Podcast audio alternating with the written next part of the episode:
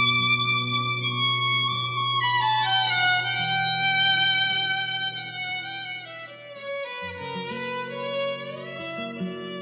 ขั้นตอนขั้นที่สองเนี่ยเป็นขั้นตอนในการฝึกให้จิต หัดแยกตัวเองออกจากอารมณ์ ให้หัดแยกอารมณ์ออกจากจิต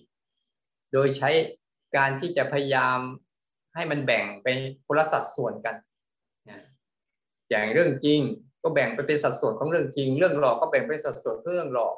แล้วมันจะเห็นว่าไอ้ตัวธาตุรู้เดิมแท้ที่แยกตัวเองออกมาอย่างอิสระจากสิ่งเหล่านี้เนี่ยไม่ได้เกี่ยวข้องกับสิ่งเหล่านี้เนี่ย มันเป็นยังไง มันจะค่อยๆฉายปรากฏขึ้นมาเฉยๆปรากฏปรากฏ ตัวตนของมันขึ้นมา แต่อย่าไปแต่อย่าไปสำคัญมั่นหมายในมัน เพียงแต่เราส่งเสริม แล้วพยายามสังเกตให้ชัดขึ้นนะให้ชัดขึ้นให้เห็นอาการเหล่านั้นชัดขึ้น จริงก็เห็นอาการจริง เห็นอาการที่ที่มันเกิดขึ้นที่เป็นความเป็นจริงให้ชัดขึ้น หลอกก็เห็นอาการหลอกที่เป็นอาการหลอกให้มันชัดขึ้นว่านี่คือเรื่องหลอก แต่ยังแต่อย่ารังเกียจหลอกก็รู้ว่าหลอก แต่อย่าเกลียดหลอก จริงก็รู้ว่าจริง แต่อย่าไปยึดติด แค่เป็นอุปกรณ์เฉยๆแต่เราจะเราจะได้มาอีกข้อหนึ่งเมื่อ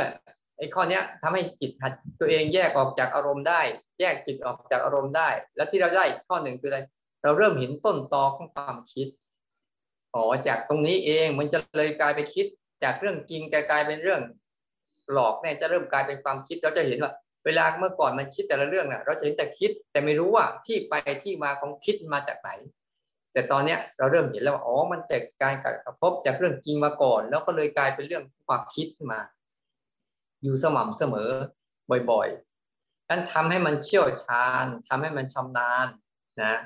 แต่เข้าใจสาระมันสุดๆ ก็คือว่า เราเอามาเป็นแค่อุปกรณ์ ที่จะฝึกให้จิตอะหัดสัมผัสกับธาตุรู้ในตนให้ได้บ่อยขึ้น เท่านั้นเอง เราไม่ได้มาเอามาเป็นผิดหรือเป็นถูกเป็นได้หรือเป็นเสีย แต่เป็นแค่เป็นอุปกรณ์ในการฝึก ให้จิตหัดเรียนรู้อารมณ์ได้มากขึ้น ทั้งหมดเนี้ยคำตอบมันอยู่ที่ตัวเรา เราค่อยๆฝึกไป แล้วเราจะเข้าใจเองคำตอบมันอยู่ในนั่นแล้วล่ะไม่ใช่คำตอบอยู่ที่อาตมาหรอก อยู่ในตัวของพวกเราทุกคนนั่นแหละ เพียงแต่พวกคนต้องมีความเพียรนนิดหน่อยกล้าจะะเผชิญกับมันให้มากขึ้น เรียนรู้กับมันให้มากขึ้น แล้วมันจะได้เข้าใจได้มากขึ้น อ่าท้ายสุดนี้ก็ขอให้นโมทนาทุกท่านได้เจริญก้าวหน้ายิ่งยิ่งขึ้นนะ เจริญพร